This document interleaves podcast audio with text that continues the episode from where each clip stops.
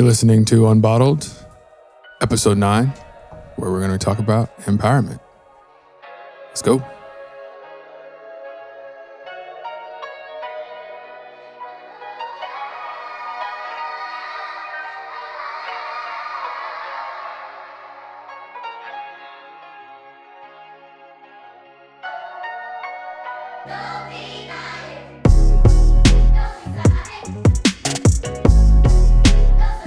What's up, guys? What's up? How y'all doing today? I'm feeling like I'm having a great day. I don't know about the rest of you guys, but nice. It's been a solid day today. Good. Got a lot of things that I'm getting ready to get done. But let me first off introduce myself. It's your boy Jay Rose, aka Jordan. Like I did that. I like you did that. Yeah. Nice. Trying to get people. You gotta embrace it, man. Yeah, you just gotta. Yeah. I'm just kidding. I've come to notice that a lot of people start calling me Jordan now that I've said that on the podcast. Yeah, his eyes have been open. So my eyes have been open to the truth. Yeah. We got to my left. Who I got to my left? Yeah, it's your boy Demarcus, aka Grant These Hands, aka Power Up. Ooh, Power Up. Okay. Nice. With the empowerment theme. Yeah. Yo, you didn't even realize that. I didn't. Man, wow. You're even more of a genius. And I'm Thani. To my right, I got T-A. I don't know. I mean, I was also thinking when you were talking about how you said that you went with Nathan, I forgot that your whole full name is Nathaniel. I do. I forget that too. I never knew that. Have I ever told you the story? No, I was driving in the car and I was like, his name is actually, I was like, why do he call himself Nathan? And then I was like, wait, his whole name is Nathaniel. You like, had that moment, yeah. I was like, what the? Yeah, I was like, this is crazy. I didn't know that. The brief story is that when my parents were naming me, my dad had a rule that he couldn't name any of his kids the same name as someone else he knew. And he knew Nathaniel at the time. My mom loved that name. It's a longer story, but I had an older brother who passed away, and his name was Jonathan, and that translates from Hebrew as gift of God. So she wanted to name her next child kind of after him with a slightly different variation. Nathaniel also means gift of God, and so does Theodore, my brother. So we're all gifts of God. Wow. In honor of my brother Jonathan. So she was really adamant about that name, but my dad was like, we can call him that, but I mean, that can be his name, but we have to call him something else, you know? Mm-hmm. And so he did some, and my dad's not known for being creative, but deep in there, it comes out, you know? And what he said is, well, let's take the first two letters off and the last two letters off, and that ends with Thani. And Thani in Arabic, he's Lebanese, native language Arabic, means second. I'm the second born in my family. Wow, that's dope. Wow. So and ever since I was born, I've never gone by Nathaniel at any point, except for like in class when a teacher doesn't bother to learn that my name is Thani. I answered to Nathaniel, but I'm Thani. I even considered at some point just changing it officially because But did you in class? Did you like? Can you call me? No, I was too shy. Oh, okay. Definitely in middle school, I didn't. I went by Nathaniel in middle school from most people because I was too scared to tell them that I didn't want to go by Nathaniel. That nobody called me Nathaniel. So in middle school, from like 6th to 7th grade, 8th grade, I got a little bit, bolder. But 6th through 7th grade, I was just incredibly quiet and shy, and I was Nathaniel. And Nathan at church, I was a little bit more bold there. But there was a couple year gap where I missed being called Thani. Yeah, but because you could be just like, my name's Nathaniel, but you can call me, Yeah. I usually introduce myself now is my name's Thani. It's like Danny, but with a TH. It's short for Nathaniel, if that's easier. Yeah, yeah.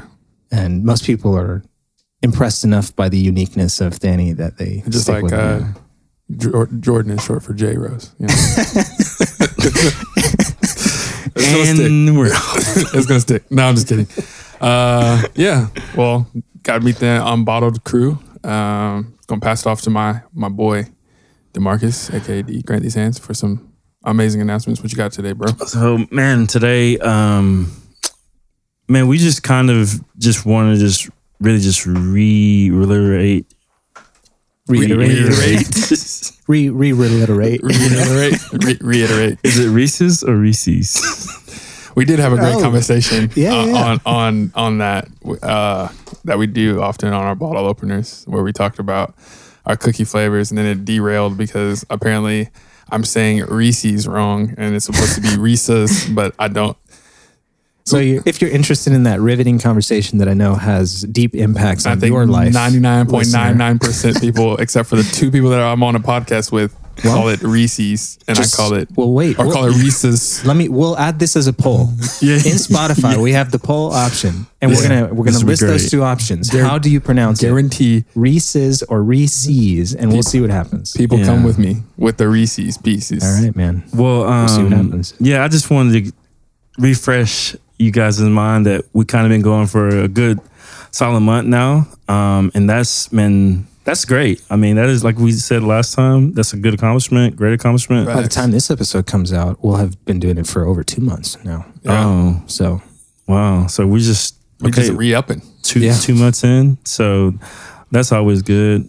And we surpassed 100 followers on all social media platforms. That's combined. Because right now, if y'all want to, just keep racking them thing up. We can be at 100 followers on one account. Yeah. You know what I'm saying? Yeah. Whether it's Instagram, YouTube, TikTok, Spotify. We really want people on Spotify. We need them streams. That's the main thing. You know what I'm saying? Spotify is our...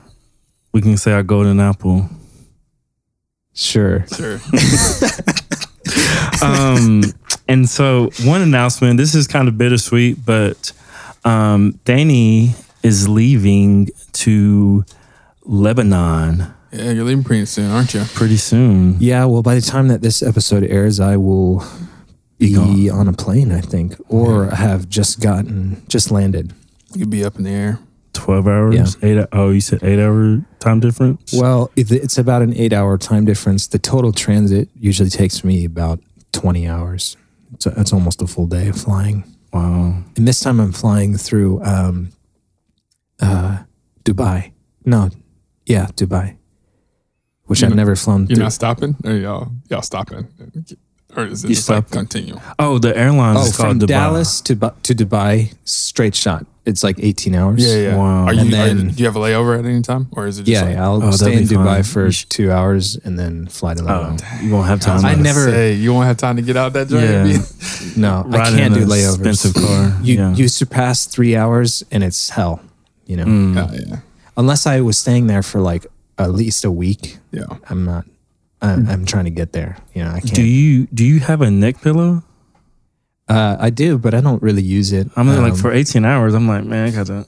What I try to do, and it stopped being a thing after COVID and flights started like paring down how many flights are going out.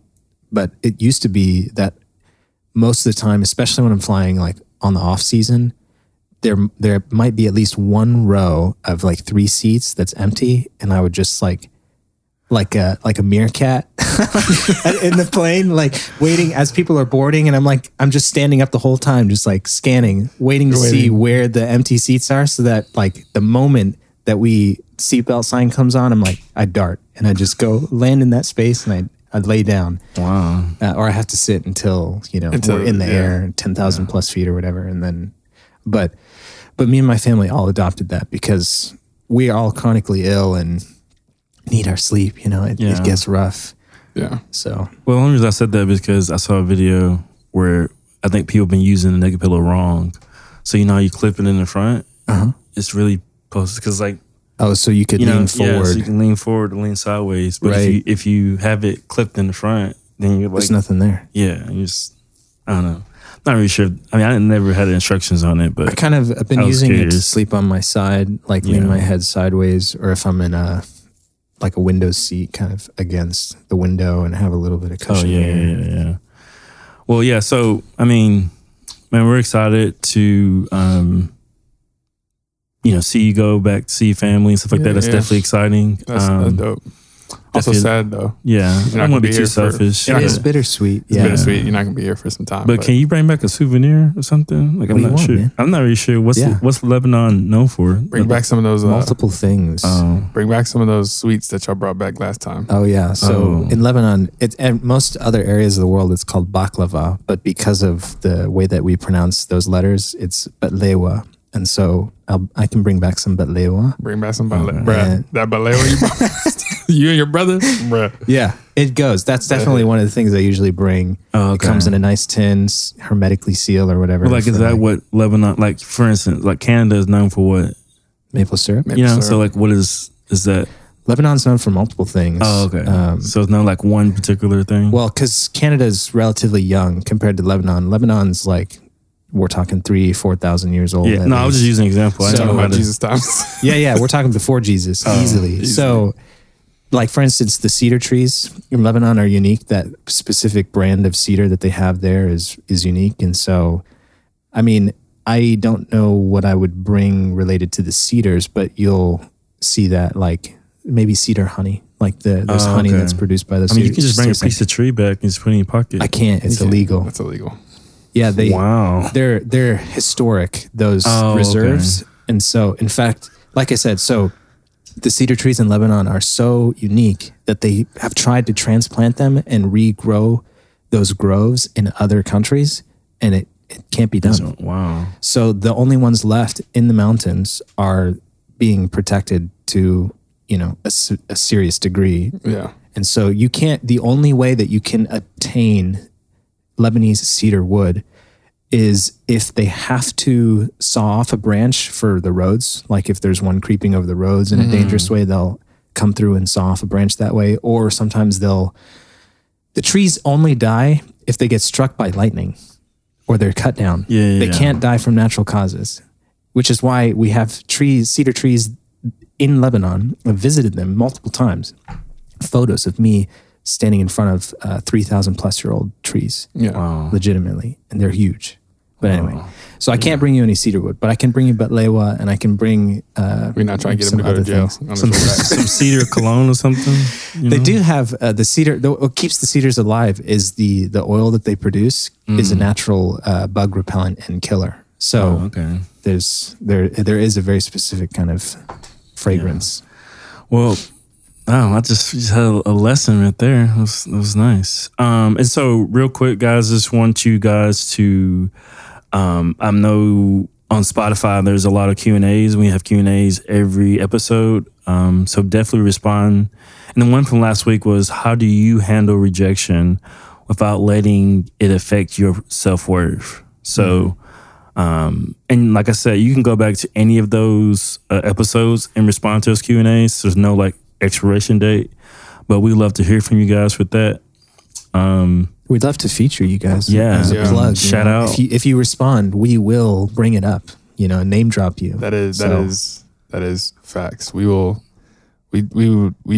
those moments. Yeah. I mean, speaking for myself, I love those moments because it's like, it's not just us talking, it's the people have some things to say. So definitely answer those Q&A questions because it'll spark some conversation. Yeah. And where are we with the subscribers? We're like at 75, 92. Well, subscribers specifically. 75, 92. Those are two pretty different numbers, dude. We're at 35, 92. You said we're at 97, so we got three more. So we need three more. We would love for you to subscribe specifically on Spotify or whatever your streaming platform is of choice. Apple Podcasts. So that you get notified. We're saving that. I'm kidding. Pinning that conversation. I'm kidding. Let's go to... We already had a contentious conversation about revenue. We'll get back to that one. I need some time to cool off. Yeah. You need some time to cool off. I was getting teamed up. That's true. But yeah, we're almost pretty close to that ad share. So if you're on Spotify, share with your friends so we can get that ad share. That'd be cool. And you guys, what that means is you start hearing us advertise for Spotify, which would be something different. And kind of cool for us because it'd be like another milestone. So so that's all I got. I definitely extended that, but I mean they call me Extra D, so Extra. Read all about it. Just stop. They call you just stop. And just stop. Hashtag just stop. Didn't you say that? Yeah, you did. That's what I'm saying. That's what I'm using. That was his own hashtag. That was the first episode. Yeah. The first couple. That's why I'm using his own hashtag against him in this very moment. I just blocked it. Yeah. So, but yeah, that's the announcements. And Thani, man, I hope everything, travel and all that good stuff would be smooth sailing and stuff. And man, dude, have fun out there. I mean, enjoy that. I'm just kidding. I'm not going out there. I heard what you said about that ticket and I was like, no. I'm not going to pass for and all that, but that ticket prices is no go. It's getting untenable. But that'll be on my travel list. How about that? Yeah. Come through, man. Yeah. I love it. Thanks for your well wishes. Yeah. I'll, just as a bit of vulnerability, I'm taking this trip because, as I've mentioned previously and as I'll continue to mention as we record new episodes, I'm just kind of in a phase where life is hard. And I'm blessed with the opportunity to have somewhat of an escape, a place to go that's detached from all the worries that I have here. So I'm taking that opportunity and I'm going to be focusing on spending 3 months just recuperating, resting. I was reminded of, and I won't derail too long, but my dad's been talking to me about 1 Kings 19, story of Elijah. He's being chased down by Jezebel. She's out to kill him. He's freaking out. And he just goes out into the wilderness and he's met by an angel of the Lord. And he spends 40 days and 40 nights just eating, walking, and sleeping. And that's all he does. And that's kind of where I'm at right now in life. Life feels pretty scary. I don't have a Jezebel, but I've got five to six other, metaphorical Jezebel. Right. Yeah. Like I said, Elijah be hidden for you, bro. You be sharing a lot of Elijah stories. It's true. I didn't expect that. And maybe I do need to go back and reread his stories. Life. Yeah. Because I feel like you just Elijah Jr. And it's not even. People are sharing those stories about Elijah. Multiple, not the same person sharing. It's just it's coming that way. So you're right. There's something. There's some connection to it there. Wow. But anyway, I'm going to be resting, recuperating, come back with a plan for life, and come back empowered. I hope so. See how I did that? I see how you did that, man. We're talking about empowerment today on today's episode. If you guys didn't know, we've sort of talked about a lot of things that weren't empowerment, but we're talking about empowerment today. And so, in honor of empowerment, who wants to pop the top? Well, I'll pour out since I was already kind of on that kick. On that kick? Yeah. Yeah, I feel like you were ready. Raring up for something. Yeah. I feel like you're gearing up. That's why I had to, Thank you, man. Hit that swift transition. A little foreshadowing. Yeah. I appreciate that. Yeah. You're looking out. Go ahead and pour out. All right, man. Well, here's what I got to pour out. So I'll talk about a little bit of my experiences feeling unempowered later in the episode, I think. But really one of the things that I wanted to talk about first was how I've kind of determined, at least in my own mind, that there's a distinct definitional difference between being strengthened and being empowered. And part of the reason that I've kind of developed that idea is because biblically, I think there's a lot of evidence to demonstrate that God will always strengthen us, but empowered to me feels like a higher level of being like unburdened to go out and do something amazing. And sometimes life's not like that. It's like next level. Yeah. Because right now it's kind of hard. It's like, I'm not feeling very empowered in life. Right now I'm feeling like I'm just surviving. Like I'm just crawling, I've got a weight on my chest. Like I have enough strength to muster up a crawl, but not enough to run. Empowerment is running, strengthened is crawling. And so I looked it up. Oxford Dictionary defines empowerment as, or to empower rather, to make someone stronger or more confident, especially in controlling their life or claiming their rights. So I'm not really going to talk about the claiming the rights part, but the idea of being unshackled, being enfranchised, being given the power to take control. Almost kind of like the line from the poem, Invictus. Like, I'm the captain of my faith. I'm the author. I'm the captain of my ship. Okay. I'm the author of... Hold on. I feel like I'm butchering that. Pull that up. I'll pull it up. I'll talk a little bit more because I'm curious. Yeah. I don't know that poem. Yeah. Or at least maybe I do, but I don't recall it. But anyway, so I mean, like from the Bible, I mean, we get passages like in... Second Corinthians is a great example because Paul's talking about like the thorn in the flesh that he was given and how he was buffeted by this messenger of Satan, you know, likely this demonic presence that was just constantly hitting him in some way. And he's crying out to the Lord, like, you know, all right, it's time for you to lift this off me. And God responds, no. Yeah. My grace is enough. You can handle that. You can handle it. And so that to me is a good illustration of, and that's where Paul directly goes into like, the power of Christ rests upon me. I take pleasure in everything, you know, whether it's infirmities or reproaches or persecutions or whatever. For when I am weak, I am strong. So there's a level of being strengthened to keep going. God's grace is sufficient to keep going, you know. And then Paul brings it up again, the same idea in Philippians when he says, I've learned to be content in everything, no matter what state I'm in. This is Philippians 4. And, you know, I can do all things through Christ who strengthens me. Mm-hmm. So that's kind of this definition of being strengthened, which is distinct from being empowered. I think there's a couple of instances, especially in the Old Testament, where I think of like empowerment, like in Ecclesiastes, two are better than one. Because when one falls, they have someone to lift them up. But woe to him who is alone when he falls, because he doesn't have anybody. Mm-hmm. And that I think it would still be fair to say that person can be strengthened because the Lord is there, always giving them what they need to keep going.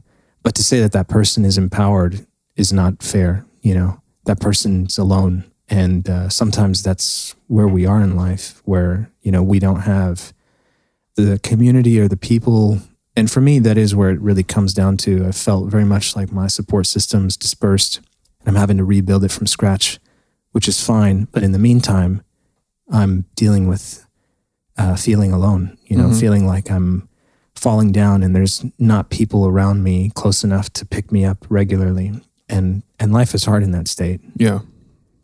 I think that's why Eve exists, you know, from Genesis going all the way back. It's not good for God's words, not mine. God's words. This is not good. Yeah. This is not good. Yeah. Which is really interesting. I always bring this up. Like when people talk about our relationship with God and learning how to exist contently with just him, even when others aren't there, I was kind of, like cock my eyebrow a little bit because it's kind of like, well, yes, I think that like Paul, I can learn to be content in that space and understand that I am strengthened throughout those seasons of life when I'm alone mm-hmm. and I have only God, because that happens. Yeah. You know? And I think it's unavoidable, especially for those of us who pursue Christ with our heart. We're promised a life like him, and Jesus was abandoned by his best friends you know, at times. So, but I mean, one of the earliest messages we learn in scripture all the way, this is the second chapter of the first book in all of the Bible is where we learn God saying, this is not good mm-hmm. that man doesn't have more humans to be with him, you know? Cause that's where I feel like that's where you're saying that strength and empowerment comes from. Yeah. You know what I mean? I feel like you get that more empowerment from others around you, from your community that like empowers you to be like, hey, like this is a direction that you should go into. You know what I mean? Yeah. Empowering you, being like, hey, I see this sort of thing that you have in you. Like, go for that because I see the fruits of that. Yeah. It's, you know, you can see it in yourself, but sometimes it's better to see it, have it when your community around you and to say like, man, I see the gifts and talents that you have. Run for that. Yeah. You know what I mean? And also like, I'll be right there to continue to like strengthen you in that. Because it's like, it's going to be needed. Yeah. Just kind of, you know, the Lord empowered, I mean, another, you know, sort of story. It's like the Lord empowered Moses to, you know, set his people free. Yeah. But in order for him to do that, he needed his brother, he needs his sister, Aaron, to surround him and to continue to strengthen him, even though he was already empowered to do what he needed to do. I don't think he would have been able to do that alone, you know, because it was just, it's a huge task. You're setting thousands of people who've been enslaved for, 400 plus years. And is that really that big of a task? I don't know. It seemed like it. Where's the key? I found it. Yeah, you're right. That's a good, so it's good like, example. It kind of goes like you said, it's just like, man, it's not good to be alone, because when we are alone or when we're by ourselves, we oftentimes can talk ourselves out of moments where the Lord wants to empower us to do something that is right where we need to be, you know? Mm-hmm. Because again, it's like you said, it's just, that's sort of all those stories. I mean, even then it's like he empowered Adam to, be able to, run, the garden, and to have dominion over all those different things. But I think he needed that added piece of somebody else that's there too, to continue to to strengthen him with the gifts that he's giving him. You know what I mean? It's you need that in order to move. I feel like you need that in order to move to that next level, which is like you said, like you can be strengthened, but you need that next push from your community and from the people around you to then feel empowered. And that's kind of where I'm going ultimately with my concept of empowerment, is that community, healthy community is what empowerment really is. It's like you just mentioned, the way that the Lord empowered Adam to go do this momentous task of taking care of this garden was by providing a helper, you know, to help carry that load, so that he is not fully weighed down with the burden of that alone, but that he's sharing it with someone and has some, range of motion, so to speak, some freedom, his load's been lightened enough to where he can go, he has energy and mental capacity to do those things, you know? And so community is really kind of one of those things I've been thinking about. When I keep thinking about empowerment, I keep going back to that idea of if being unempowered, so to speak, is being weighed down, what in life lifts that burden that we have? Right. And it's, for me, I keep coming back, it's people. It's other people who carry the load with us, No, that's facts. Yeah, it's the iron sharpening iron, and I think, like you said, just the people. And I think, I guess when you start getting real technical, it's like the certain people too, where you got people that are, seminary school type guys that can really kind of get you into deeper, or, you got those friends, those people that are, hey bro, let's just go, And so just having those different types of people too in your life, like for me, I was my favorite verse is that James 1:22, just being doers of the word and not hearers only. But right. I was great at doing like mission trip. Hey, let's go do it.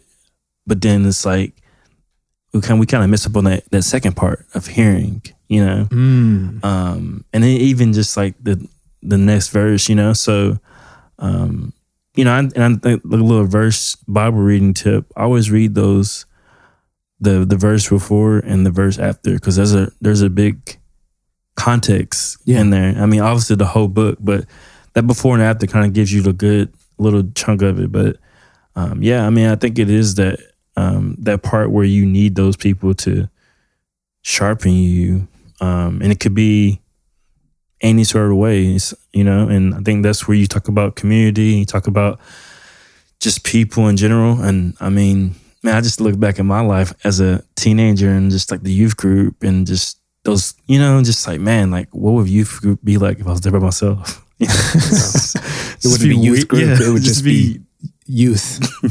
A youth.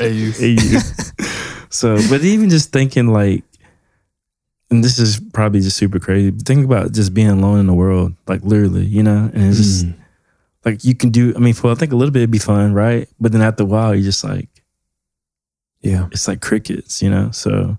Castaway, Tom Hanks style, Wilson. Did you ever find that poetry? Oh yeah, I did. It was I'm the master of my fate. I'm the captain of my soul. It's like ending of Invictus, the Invictus poem, where he's, you know, they're faced with death and trying to have the courage to be faced with all the different things. Yeah. And to sort of take control of the situation, even though it's like daunting. Yeah. But, because again, I mean, I don't, you know, disagree with you in terms of the fact that you need community, because I feel like community and empowerment go hand in hand. Even though you can have individual empowerment, you can empower yourself to sort of get there. But I think it's more effective doing it communally. I'm curious, how do you envision empowering yourself? Like, what does that look like for you? I mean, just like, you know, your daily kind of like affirmations that you like would say to yourself or give to yourself in a certain way, to where you're sort of empowering yourself to have the right mindset. Because if you don't have the right mindset, then anything that anybody else says to you, you're not gonna be able to receive it well. And so I think there's a level of giving yourself the right tools to empower yourself to say, hey, okay, I'm gonna reframe my mental. I'm gonna be able to hear what the other people are trying to tell me. That's going to help me get to where I want to go, or see the giftings inside of me and help me, push me to where I want to be. But if I don't do the necessary work that I need to in order to get myself in that position to hear them, then, you know, I won't be able to move in the right direction accordingly, if that makes sense. Yeah. And so, yeah, I think there's that small piece that you can empower yourself. But I think on a larger scale, when it comes to, you know, the more, I mean, ambiguous things that we try to do, I think you need that community and a healthy community to continue to empower you and continue to strengthen you. But I think it starts by empowering yourself mentally, and started getting that, like we talked about last podcast, getting yourself on the right foundation, getting yourself on a stable ground in order for you to move to that next level, to begin to receive those moments. Experientially, I've been thinking as you just spoke that it reminded me of the conversation we had in the very first episode of Unbottled, where we were with E and we were talking about some of our hopes and vision for what this podcast would be for us personally. And I remember that we talked briefly about the idea of just having regular communication with each other to act as that frame of objectivity. Right. You know, because I'm thinking it's true that what we have the ability to, like, you use the phrase massage words over ourselves, like a form of meditation, you know, where we're kind of affirming ourselves in different ways.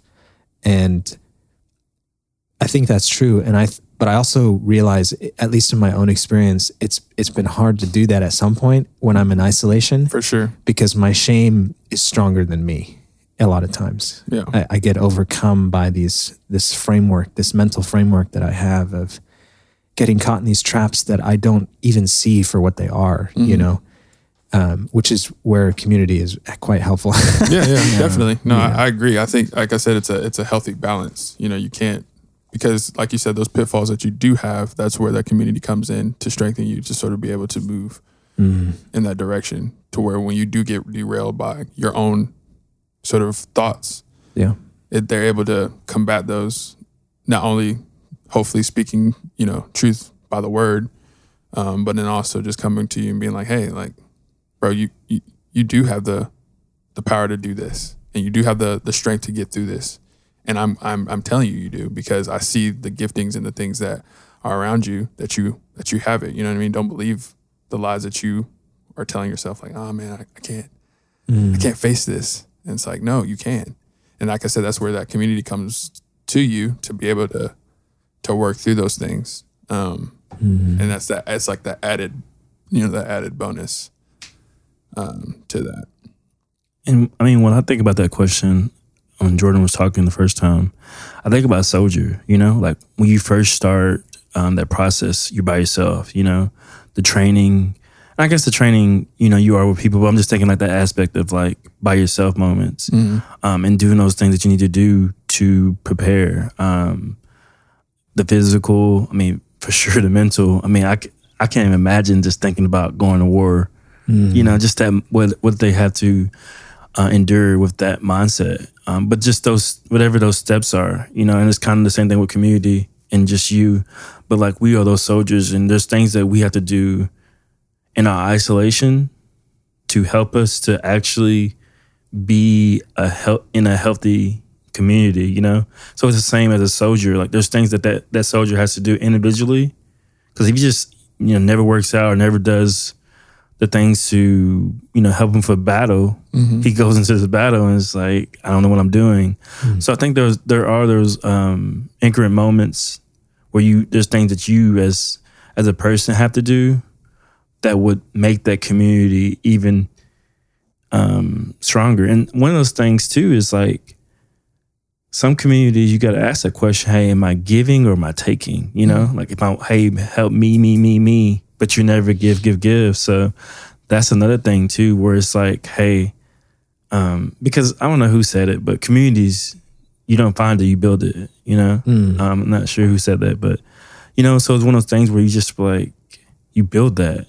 So in that instance of building something, even like as a soldier, like, what do we do to make this a bond where we can win this battle or win this war? So, yeah. And most of those people that's going to battle are maybe forced or shoot, hey, I want to fight for my country. So there's some kind of, you know, allegiance or some kind of, they got the same vision. So, right. But I don't know. I just think of that, like that soldier aspect of like going to war or preparing for war. And it's not watching TV and eating snacks and sleeping all day. Like there's 1, 2, 3, 4 or whatever things that we need to do to prepare. And then you got the community, the group, the soldiers all come together, and then you have that captain or that commander.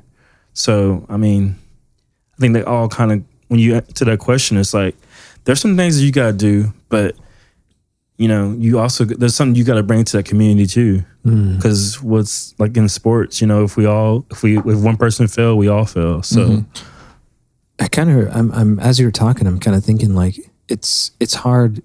It's like maybe a chicken or egg kind of thing. Yeah. Like, because as you're in a healthy mindset individually, doing the work that you need to do that only you can do yourself, you start to become able to contribute to your community in a healthy, better way. Right. But also, it's hard to get there if you don't have a good community that's encouraging you in the right way. Yeah. So it's one of those feedback loops where it's kind of like, you know, it's they're contributing to each other, and it's you need both. Yeah. Yeah. And most of the time, I mean, with those community things, sometimes it's just the simplest fact of just showing up, you know? Like, no matter where you are, just show up.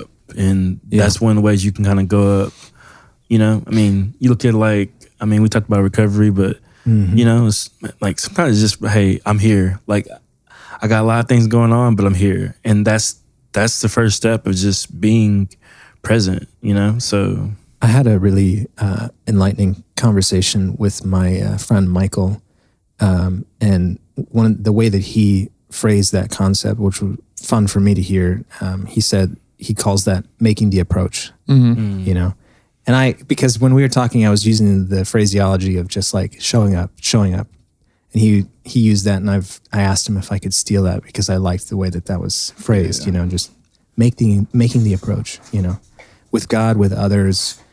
Because I often get stuck in that mindset of wanting to, like, having expectations about, you know, what I could do or what I can get out of a situation, or trying to prepare myself. I think that's my anxiety, just at the deepest level, always wanting to be prepared for what's next, instead of just trusting God and like, I'm showing up, I'm making the approach. Yeah. I don't know what's coming out of this experience. I'm trusting you, and every time I do that, you know, I'm amazed. Like with my support raising, for instance, this last year, going into meetings with people that I haven't seen in 15 years, and I don't know what they're going to, how they're going to take me asking them for money, essentially what it is, you know, or how they're going to deal with all this, you know.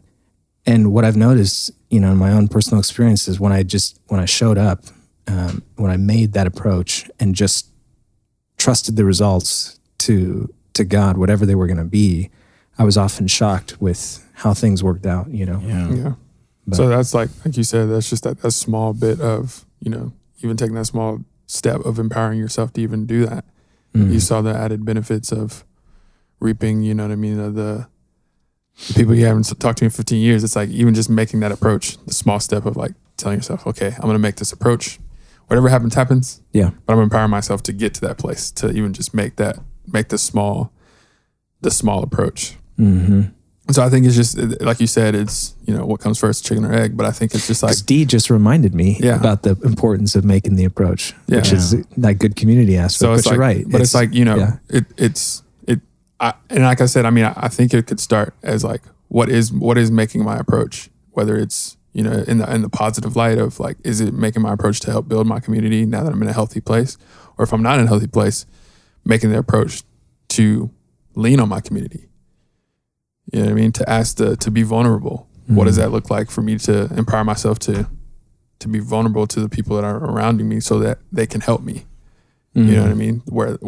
Where I am or the places that I've been, because I think it can work twofold. And so, like I said, like you said, D, it's like, you know, when soldiers go into battle, when people go into battle, it's like they have all the tools that they got through training themselves, but like now they're empowered to go to war. And now they have to either rely on their brothers around them to then help them get to that place, to help, you know, facilitate that, or they don't. You know, and then you get to a place to where you have all the right necessary tools. You know, you went through basic training. They've empowered you to be able to use all these different tools, but you're not using them. And so it's like, are you going to make the approach or not? So, yeah, like you said, man, like I really feel strongly about that. You know, just starting out making the approach and what that looks like for each individual, you know, in each individual situation. And real quick, when you just talking, I don't know why, but I was thinking about what kind of empowerment Abraham was going through.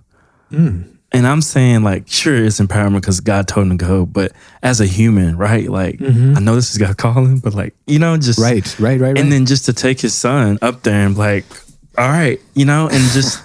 And like, and I think the episode we talked with Greg about the temptations and stuff that Jesus had. Right. And like, I'm not saying the temptations, but it's just like, it's just cool how like the Bible shows like even at Abraham with this empowerment and the sacrifice, and like, it's not the same, but just seeing like so dramatic though. Like as we read it, we're like, well, I would never do that. Like, but then like our empowerments are, you know, obviously like not as crazy as that, but yet the same, you know, it's literally a parable. But, you know, I'm just like, when I was talking, I was like, man, that boy Abraham was going through some empowerment stuff, but it was like, I'm just going to say it. If there's ever such thing as a negative empowerment, right? Like, I'm not sure what the right word is for Abraham, but it was like, there's an empowerment, right? But it was kind of negative because like, I'm about to sacrifice my only son, you know? And but it's God's calling, you know? And so, I don't know. I was just thinking about that when y'all was talking. Like, man, he took some massive empowerment to even just have faith to be like, all right, you know, in the nick of time, whoa, you know? Yeah. So, I don't know what y'all thoughts of that, but that was just like, popped in my brain. Because like, I don't know if I'll do it. Yeah, I don't know how. It's a good question. I mean, the in those stories, not a lot elaborated on. Like, it's some of those stories that we have are told in like two sentences. Yeah, we don't realize it, you know. But that one, you know, it is interesting to think about. You know, what was encouraging Abraham to move forward? Because you're right, that is an incredibly daunting and uncertain thing to embark on. You know. It requires great faith, but where does the faith come from? You know, where does the strength come from to take one more step up the mountain every second? I think it was the trusting aspect. Like I'm empowering you to trust me. So I'm empowering you as you walk up this mountain, you're going to continue to just trust me that everything's going to work out. And so I think as he continued to take each step, it's like, all right, Lord, like, I don't know the answers to these questions of like, what's going to happen when I go up this mountain? I might literally have to sacrifice my son, but I trust you that you have a plan for this. And so like the empowerment comes in of him being able to walk through that. I think is just at the base level of like, just trusting in what the Lord had for him, because it's like, you've already shown me by me even having a son at this point at my age, where my trust is, because you've already shown the fruits of that. So that's interesting that you bring that up. It's like, you've already shown that based on because in my own sort of me trying to empower myself, I went outside of what you had and had another child with somebody that you didn't want me to have a child with, because that in my own brain, it's like, that's who I thought I was supposed to have one with. I don't really blame him. But exactly, you know what I mean? Like he took the like, hey, you're going to be a father of many nations. He usurped control there. He usurped control and like went somewhere else. And outside of that came the wrong thing. And so it's like, man, like how can you, I think it's ultimately like from a Christian standpoint, it's like, I trust in the Lord first and what that plan looks like before I go out and go anywhere else. Because if I go out to anybody else in my community, or if I don't have the right community and I go just to anybody else, they're going to empower me to do something that might be the wrong thing. You know what I mean? They might give me the sort of answers that I'm looking for, but I go just like Abraham did. I go do the wrong thing, and now I'm outside of where I should be. When I feel like you're touching on a brilliant point there, that the faith that Abraham needed to do that with his son is bred from previous times in his life when God came through, you know, and he's developed. And that kind of reminds me, I don't remember what episode I talked about it on, but like the idea that faith and belief is somewhat in our control and also somewhat like bred in us, you know, through God, you know, that it's like, I talk about it from my recovery experience, that the belief that I have that I can trust others with the truth about who I am and what I do comes with taking a little step of faith at first to show up, make the approach, so to speak, in that group. And then continually experiencing the opposite of what I'm thinking will happen, right? And so there's a belief that's kind of bred in me through that experience. And I'm still taking control because I'm showing up every week. I'm choosing to do that. Yeah. But the core belief that I'm functioning by is being developed by my experiences. And I think the same could be said for Abraham, you know, and on all of the Bible characters, that over time God is demonstrating why he is trustworthy. Mm-hmm. And each time that happens, we're a little bit more empowered to do something next, because that faith is bred in us from our past experiences of seeing the truth that God follows through, you know? Like just the Great Commission, we're empowered to go out into the world and preach the gospel. Do many of us do that, you know, on a daily basis? Because even though we have that environment inside of us, sometimes we don't trust our own giftings of like the things that we can and can't do. And so like you said, it boils down to the faith aspect, you know, in order for us to really, like you said, to really have that empowerment, we have to have that faith at a baseline level. Like you said, many of the stories, another one that comes to mind is, you know, Peter stepping outside of the boat. And it's like, what empowered him to even take the step outside of the boat? Him seeing Jesus and being like, Jesus asking him, come to me.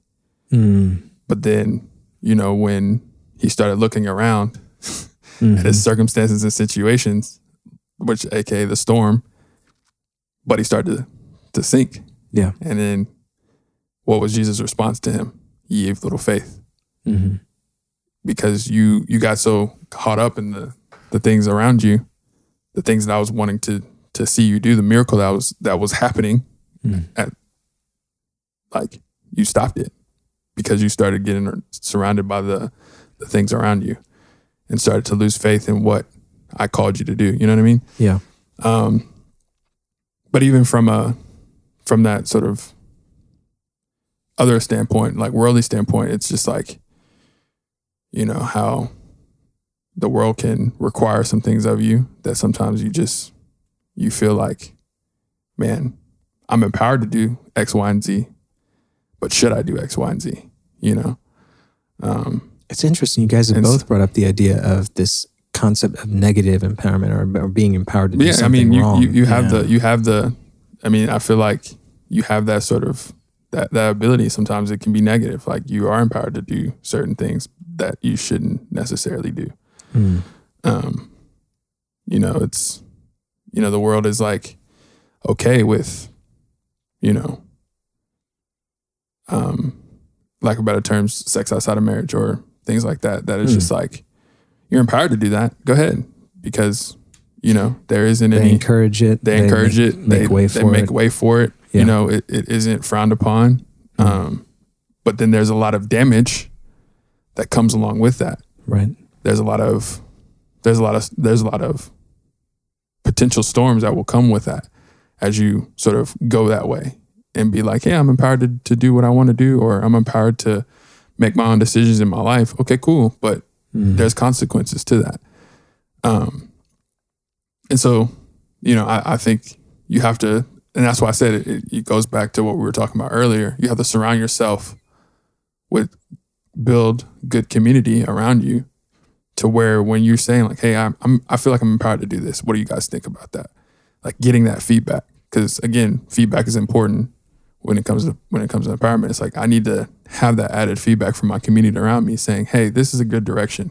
And we empower you to do that, to go this way. Or like, nah, bro, you need to chill on that, Right. And you need to kind of wait or like sit on that for a minute. Yeah. You know what I'm saying? And I don't know. I was just thinking like the unempowered, because you said that in the beginning about being unempowered, and I think about Jonah. Like he was not trying to go where God wanted him to go, Right. But in that whole mess, God was like, "I got you. You still gonna come out where where I wanted you to go." So right. It's, and then like I think they was talking about that last podcast where it was just like the trial and error, right? Like, hey, don't do this, but like, you know what I'm saying, like. How do you tell somebody to like experience life, but like don't just do it deliberately? We did talk about that. So, guide more than because there's a difference in like sinning or doing something as a mistake than deliberately doing something. I think that's where the difference is. But yeah, you look at Jonah, and it's just like I don't feel empowered. I feel a little bit unempowered. Right. Yes, that's a good example. He was like, very fettered. Yeah, and I think that in today's time, I think we talked about like, questioning the Bible or questioning passages and stuff. Mm-hmm. I think even today's times, just using Jonah's example, like God's still gonna have his way. So like, man, like let those things come out because like you're human, right? But in the end of the day, God's gonna be like, hey, I spit you out here where I wanted you to go, but you chose a different detour, And so, but yeah, those are those moments where, I know for me, man, I just have some days where I just don't feel empowered to do, like you said, what I should do or what, my community is advising me to do. But I think like, and I'll say it again, it's okay not to be okay, but it gets tricky when it starts getting into years and, and stuff like that, where it's like, okay, now you're just deliberately stuck in this rut or whatever that case may be. But, just having that, I don't know. I think having that time to just be unempowered for a moment and just to, I don't know. It's a weird thing in my head, but I think sometimes we do need to like, step back and see, I don't know, maybe it's what we're missing or what we just never experienced, or it is that, trauma can get you there or, depression or, man, even just moods. I mean, we talked about it earlier about food, maybe. I think it's okay. I think we need to understand that empowerment is not a given, and it's not, we don't have to be empowered or feel empowered all the time. And I think there's good biblical examples for that to encourage us. Like when any of the New Testament apostles or disciples, Paul is a pivotal example of being imprisoned, you know. It's like his ministry slowed down a lot, you know, understandably. Like, he's not able to do as much as he used to do. And that was okay. You know, it's like that was just the circumstances. And I think that God either orchestrates or allows these things to happen to us where they're, you know, I already mentioned I don't like using the word seasons, but it's applicable. There are seasons in our life. Yeah, you know, for sure. Phases in our life where, you know, we look one way or we look a different way, or our circumstances are one way or the other. And like you said, I mean, like it's that where we need to pay attention is how much of it is in our control when we're kind of low to the ground, and how much of it is just what the cards that God has dealt us, you know? And being able to discern those things is going to be helpful for us to be okay when we're not okay, and understand that it's temporary. And also to take responsibility when we have the opportunity to take responsibility, to start moving out of that place if we have the capability of doing so. But I'm curious, you know, in some of your earlier statements, you were talking about war, and then you also mentioned sports. I wondered if you had any ideas about how sports, because I think when we talk about teams, and talk about band of brothers and war, and you talk about, I don't know, for instance, football or basketball teams, like there's a lot of ideas of you get the whole like coach to like you get the mentor to athlete perspective, where what we're talking about is kind of like it plays out, you know. You get the coach that's like kind of mentoring the athlete to get him to where he needs to be to ultimately give him the power, empowering him to, you know, be the best that he can be. And so one story that comes to mind, my bad D, is with Coach Carter, in that aspect, with him sort of coming in as a coach to this like lower end like inner city school that most of them really sort of think that basketball is just like what's going to make them famous and get them to where they want to go, and sort of just empower them in the way that they're looking for, of like, man, I'm going to be the big dog on campus. I'm going to be everything that I want to be. And this is what's going to get me there. Whether in his mind, it's like, no, I'm trying to get you to understand that education is going to get you out of this place that you wanted to be. It's going to give you the tools, and I'm trying to enrich you and empower you to understand that. Whether it's like, and so just that whole story of like him doing that to move, to shift their brains into thinking, man, this is, like I have much more to offer the world than just my giftings and talents on a basketball court. Like my giftings and talents can go beyond the basketball court into getting a scholarship and going to college. Because after this season's done, you know, where is my life going to be? You know, where like I look around and see more people, you know, all my friends go to prison and they're either on the streets doing X, Y, and Z. And so where's my life going to be after this season? And his mind was like, no, as Coach Carter's like, hey, your life can be beyond this. And let me help you, sort of guide you to that. But I know you had a story about. Just to respond to what you said, I mean, the biggest thing with Coach Carter that I really liked was Coach Carter went to school there. So it's like, hey, I've been here. Like, I've done this, you know? Yeah. And so it kind of goes into that, like what you're saying, where it's like, I guess for me, what always struggled with me with empowerment was what do you experience, right? And so like, if this happens, Coach Carter didn't go to school, those kids would have not, I mean, I obviously didn't respect them in the beginning, but you know, like, I think having that same shared experience kind of helps that empowerment, you know, where, I mean, like we look up to people that we have, you know, like-minded stuff. Like, okay, they've been through that. All right, I can listen to them, or I can, you know. So that was one of the cool things about that too, because like he went to school there. I mean, his name was on the banner. Yeah. And so, I mean, at first they didn't respect it at all. I mean, they didn't respect him at all. I mean, you can see that even with, you know, Cruz is like one of the main characters of the story. That's just like his point of contention.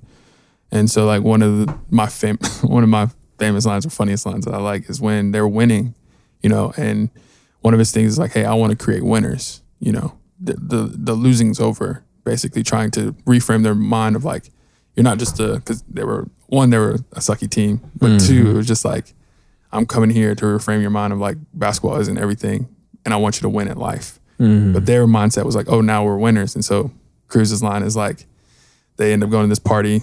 Long story short, they get found out. They go on the bus, and he's just like, man, like all y'all are doing right now, y'all are ruining y'all chances. Y'all are like basically like ghetto hoop stars. Just like, you know, now that y'all made it to the pinnacle of everything, y'all are like thinking y'all, you know, the hottest. And he's like, that's not it. And then Cruz is like, but coach, we're winners. Isn't that what you wanted? He's like, we just won state. And coach is like, he didn't say nothing.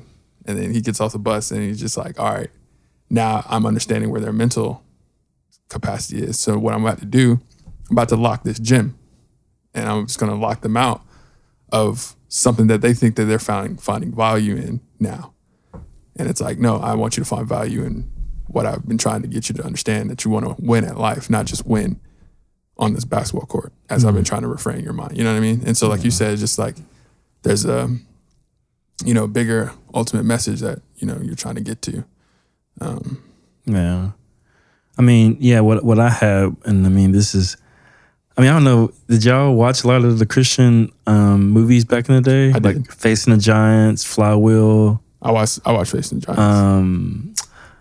It was another movie with War Room. It's kind of like, oh, I've heard of it. Yeah, I mean, Facing the Giants is the only one. Fireproof is another. Yeah, Fireproof. Yeah. It just, I mean, they were definitely acting was not the best. It was all, you had to just dive into the story because the acting wasn't it. But you know, tried. They did. Yeah, I mean, they had a good run. I mean, but you know, when I was kind of just prepping for this, and my first thought was like that.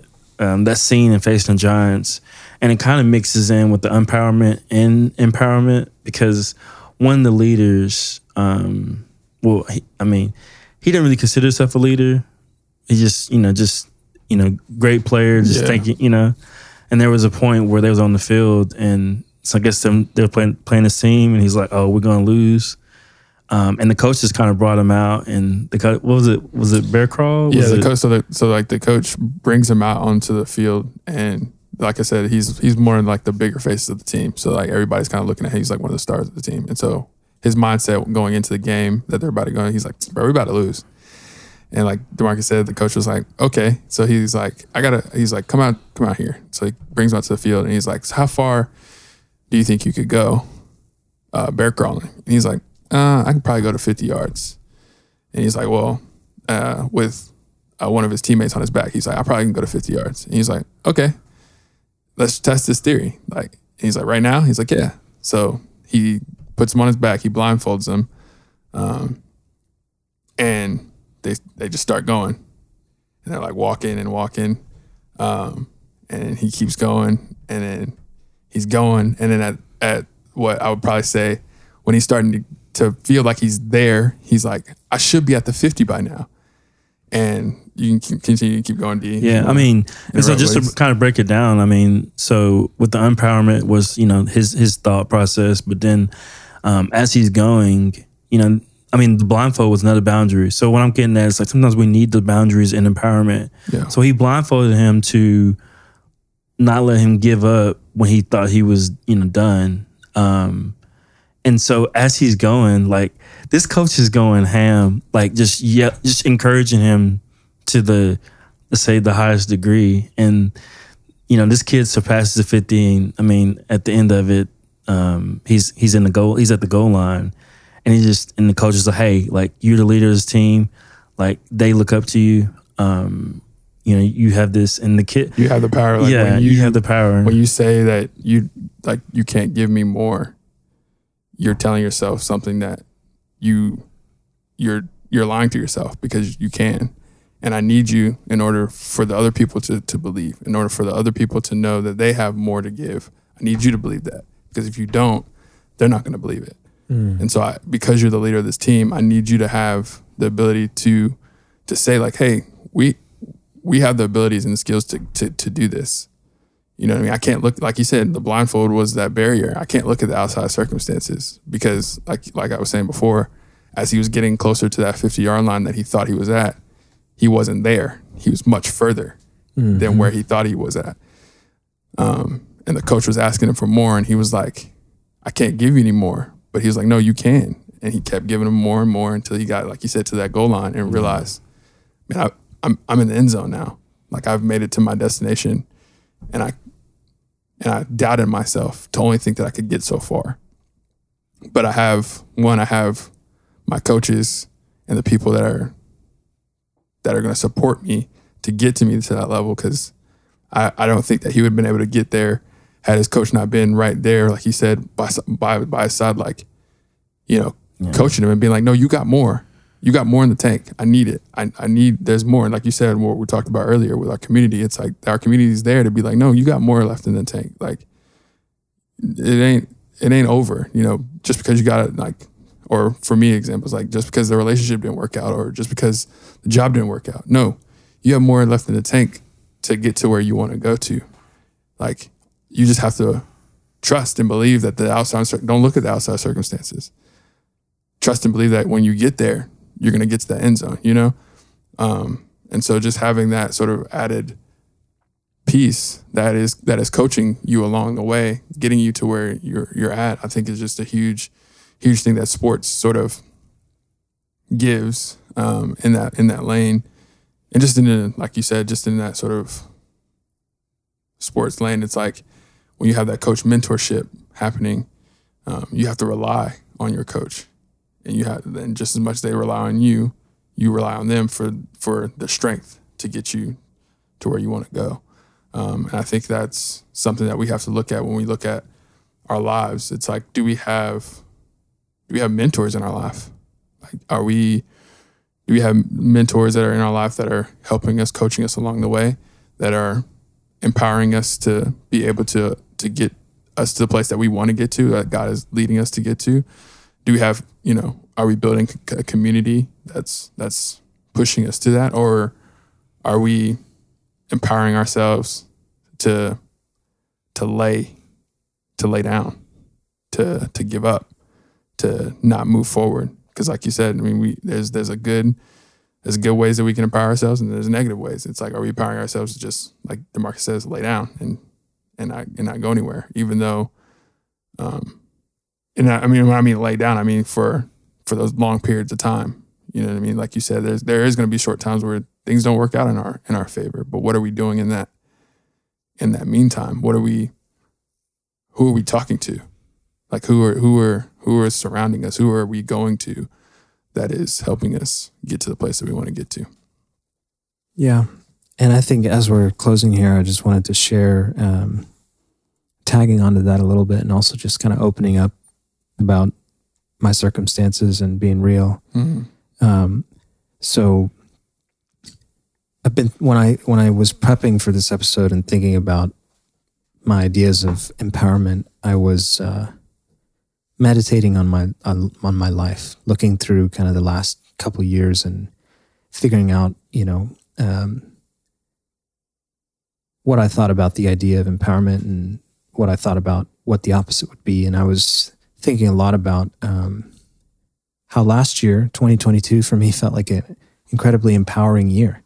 It was just a great year for me. I really enjoyed it. You know, I was in a stable, exciting relationship with a woman I loved and that I was going to marry. And I was running on a high after just having graduated with my bachelor's after 8 years, you know, feeling empowered to have now you got a degree. You know, I got a degree, and that's what they say. You know, when they give you the degree, they're like, and all the best is empowering. Like, it was especially special for me because I dropped out so many times throughout 8 years. I dealt with chronic health issues. I moved halfway across the world and really believed I would never come back and finish this thing I started. So, and there's a statistic about that. Like, most people don't, you know. Mm. Don't come back after they dropped out. So that's a big kudos to you, man. Congrats on that. Yeah. So I mean, with the relationship, with the degree, with the plan and purpose for moving forward and starting a ministry and making incredible strides in my addiction recovery, getting over a year sober from porn and masturbation, which I hadn't had for 15 years since I first got hooked in middle school, and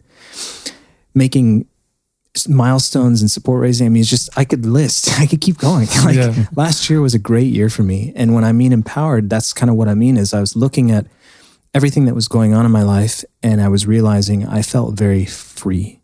I was freed up to fly, to run, to really go fast and in exciting directions.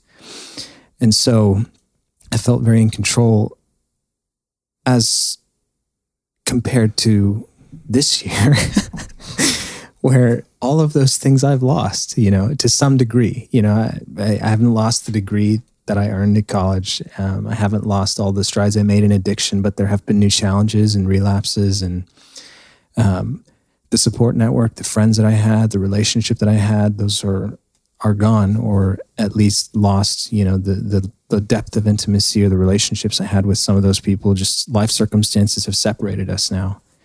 And my financial situation is struggling. My health issues that I was so happy about improving last year have kind of come back to haunt me this year, and mental health is down. And, you know, so all of that to say is that this year I feel very unempowered, very low to the ground, very burdened, I think would be an opposite, a good antonym for empowered is feeling burdened. And, so, I mean, back to the thing that you just said before I got on that tangent was I've been thinking about what are ways that I can empower myself when I'm low to the ground. Because maybe I can't make it happen overnight, but there's something that I can do to foster that empowerment returning. Right. And for me... Like I said, I mean, and anybody who's ever been in those situations, it's like you didn't lose... Like, you lost the empowerment when it comes to the big stage of life and the things that you felt were empowering you to do to reach the next levels, right? It's like you got the degree, now you can start the ministry and the relationship and all the different things because you feel more free and you have the environment. Now those things were lost. Doesn't mean the ability to empower yourself to get those things back are gone. It's just the ability to now you have, like you said, you have those burdens and that weight. Now you have a little bit more added luggage to the wagon that you didn't much have anymore. You know what I mean? You had already, when you got to that one part of the year, you had already released those things from that wagon. And now when you're in this place, it's like, there's just a little bit more, added weight to that. And I think, yeah, like you said, it's just like,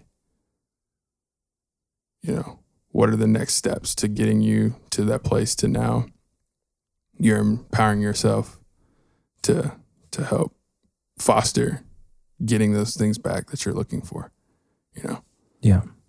I mean, the way that I'm thinking about it is the first step is recognizing that I am in an unempowered state, and that's okay. Yeah. That life has slowed down for me, and I am not capable of doing everything I was capable of doing last year, and that this year is going to look different, and that's okay. Yeah. It's not going to be like that forever, but for the meantime, it's okay. Yeah. That I'm not doing what I thought I was going to be doing, or I'm not capable of doing what I want to be doing right now. Yeah, I mean, and we're all trees, like you said earlier, but...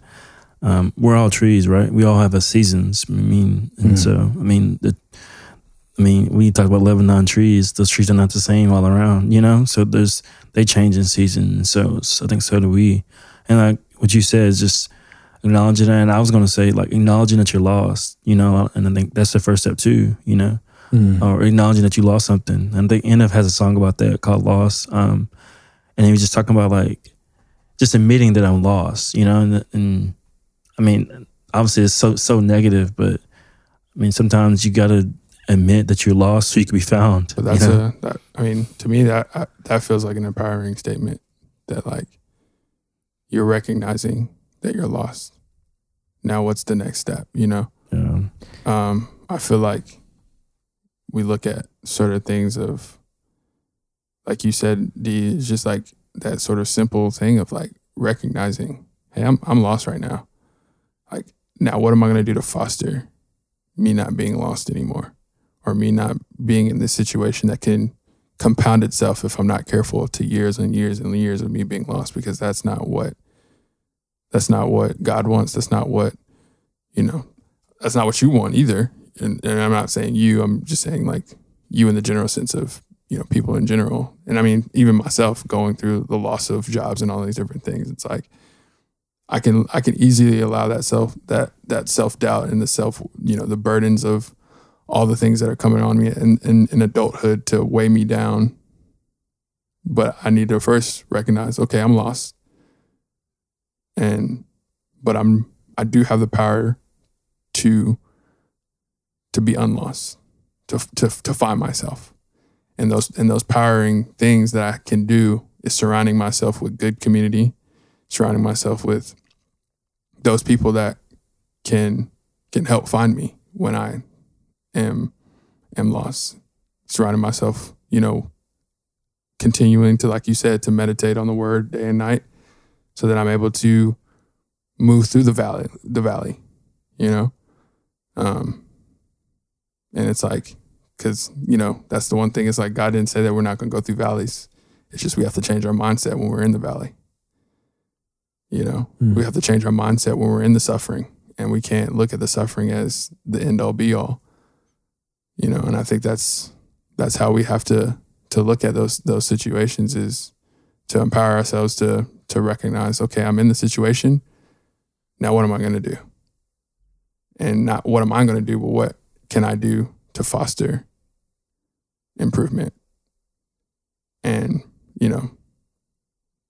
like I said, as a believer, I think fostering really just understanding who God is, who God wants you to be, what the purpose that you have, for your life. And then also just recognizing the ways that you made a misstep in your faith, and I'm not saying faith in terms of like, ultimately believing in who God is, but just faith in like believing and trusting in the plan, for your life.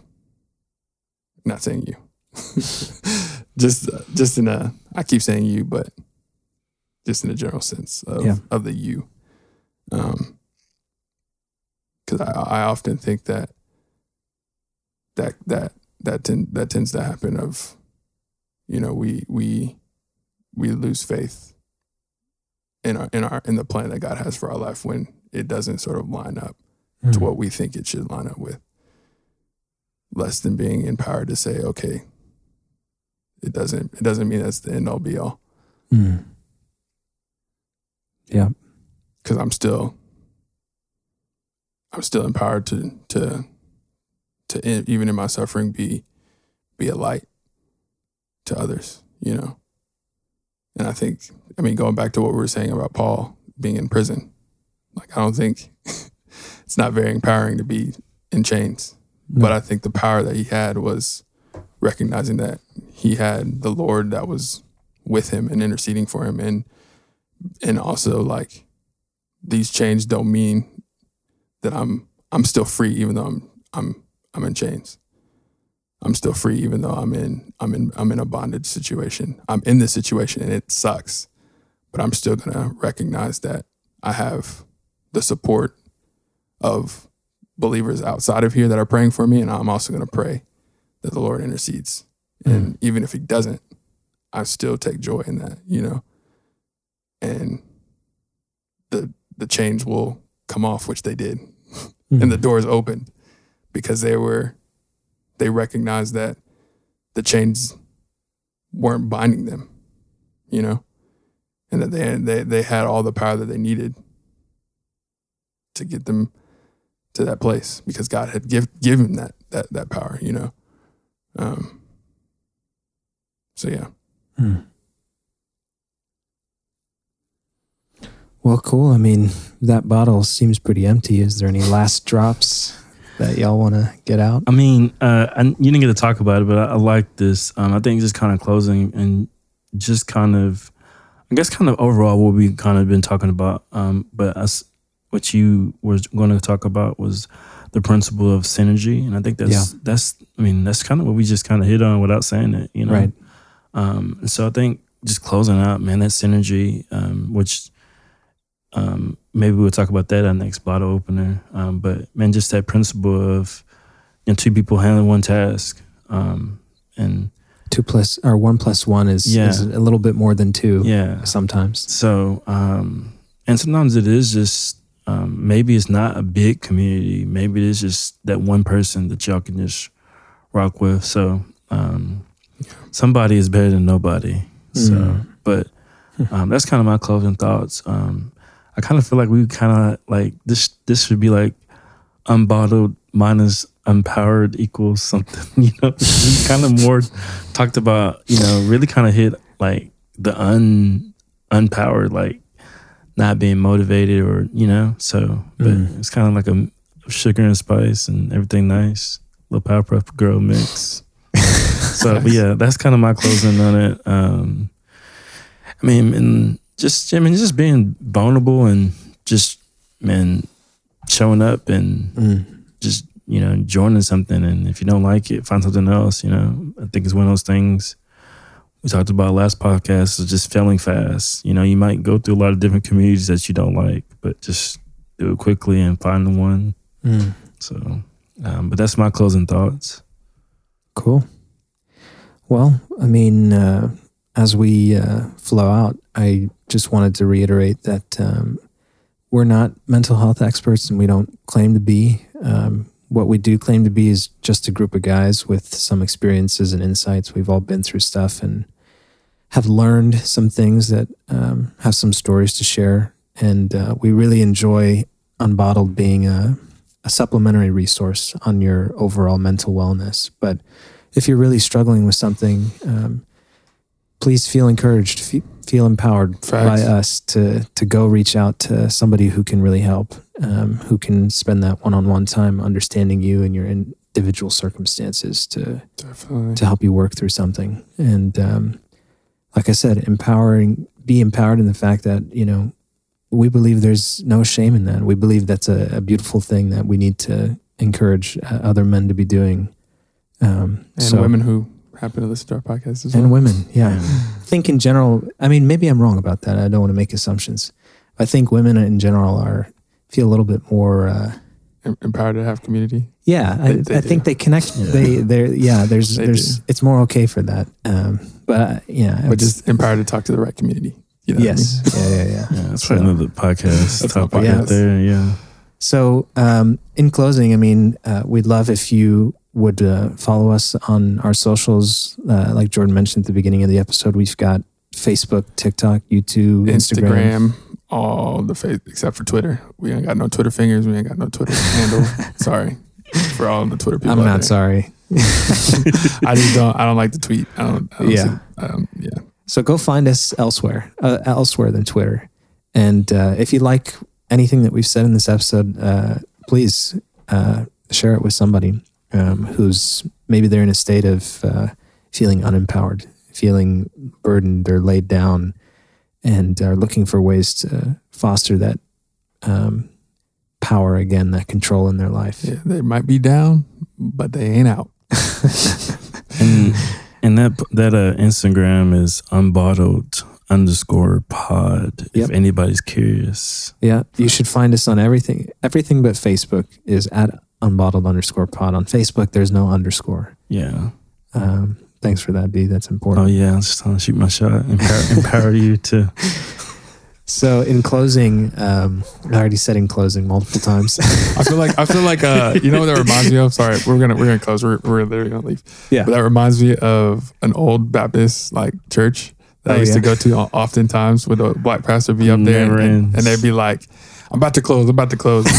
20 minutes later, I'm about to close. Yeah. So if y'all felt like that, sorry. Yeah. We brought up that, you know, old school Baptist preacher. We about to close. Be like, we about to close. Do you know what time the game starts? Like, it's 2:30. Yeah. Get off. So this very last thing that I'll say is we want to hear from you.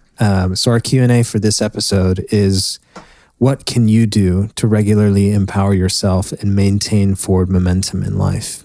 And send that to us however you send it to us. Yeah. Email, voice message through Spotify, respond on our Instagram post when we post that on Wednesday.